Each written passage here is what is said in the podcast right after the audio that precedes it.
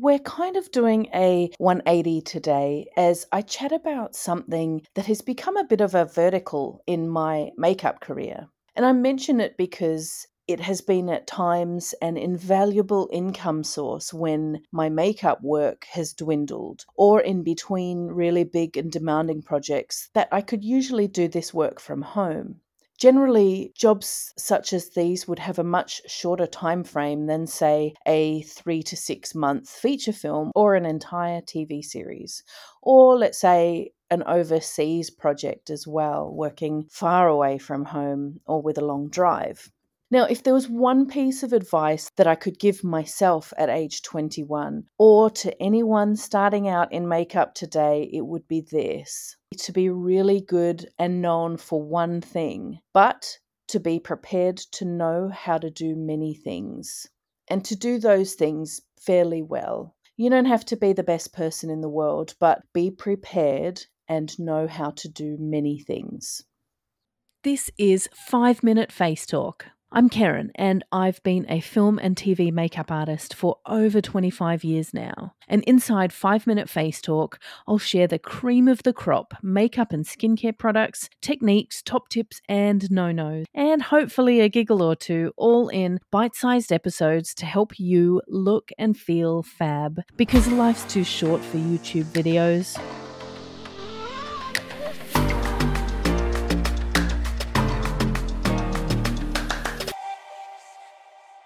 So perhaps for you, that looks like you're a movie makeup artist, but you're also an esthetician and you work Saturdays at a local business. Or perhaps Monday to Friday you work in a makeup effects shop, but you're also a hairdresser or a trainee hairdresser working weekends in a busy salon.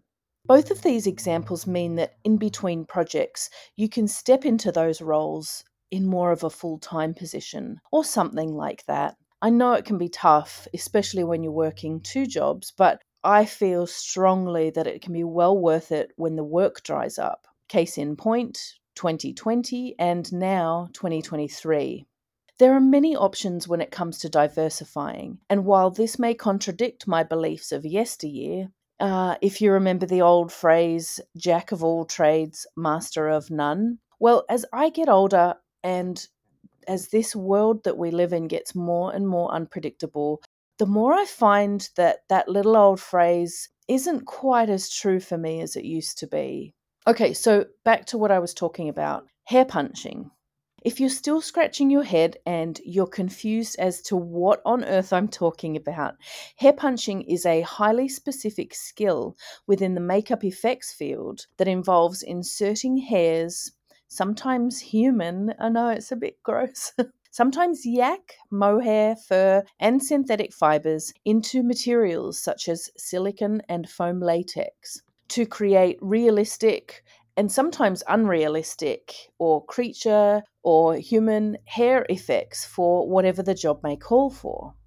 One of my favorite applications of this job is to punch eyebrows onto silicon appliances. Now, I just want to add that what we call the piece that has been sculpted, molded, and run in silicon is an appliance. It's what you apply onto your performer. And I love to punch eyebrows onto silicon appliances to create a realistic looking eyebrow so that when the makeup artist applies or glues on the silicone piece, it already has the eyebrows on it that are three dimensional. Talk about a niche, right?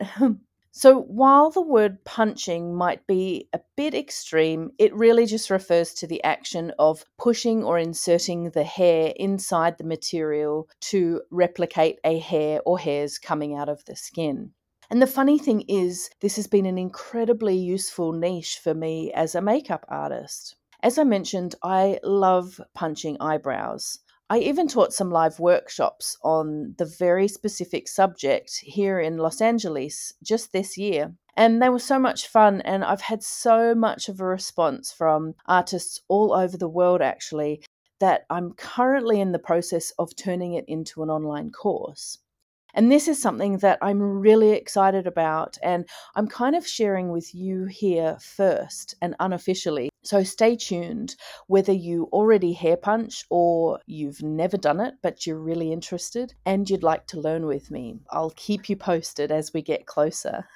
Another reason hair punching can be invaluable as a skill for a makeup artist is you can be out in the middle of nowhere and your prosthetic appliances show up for you to use on your job, but you do a makeup test as you usually do, only the director wants to change something. Or perhaps your actor gets recast and the work that was done beforehand in the workshop, which is a zillion miles away, has to be redone and on the spot, and usually really quickly.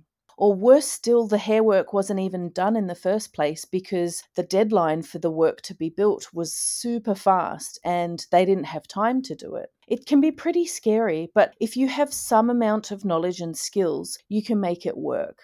And that's what's great about these niche skills, such as hair punching, ventilating, also known as knotting or tying, so, I just wanted to introduce you to a technique that it truly has been a savior for me in my career, and it's something that I've grown to love doing and also love teaching. And if you'd like to up your skills or learn as a complete beginner, I have the best news for you right now. I've got a healthy wait list for my brand new course that focuses purely on hair punching eyebrows. So if you go to themakeuprefinery.com forward slash Punchin Eyebrows Waitlist. So it's just Punchin, there's no G in there. So the makeuprefinery.com forward slash Punchin Eyebrows Waitlist. You can sign up right now. As I mentioned, I'm currently creating the course, which is really exciting, and I can't wait for it to be finished and to uh, reveal it to you and launch it to the world because there's not many courses like it, and there are very few really good hair punches out there. So it's a good skill to have in your back pocket for sure. But in the meantime, please feel free to jump on my waitlist. I will keep you informed with all updates, and you will be the first to know when my course launches okay, this was really fun for me. It's a, it's a little sidestep from makeup, but it's kind of in the world of makeup and makeup effects. So I hope you've enjoyed it. I hope you learned something, and I look forward to seeing you next time. Okay, bye.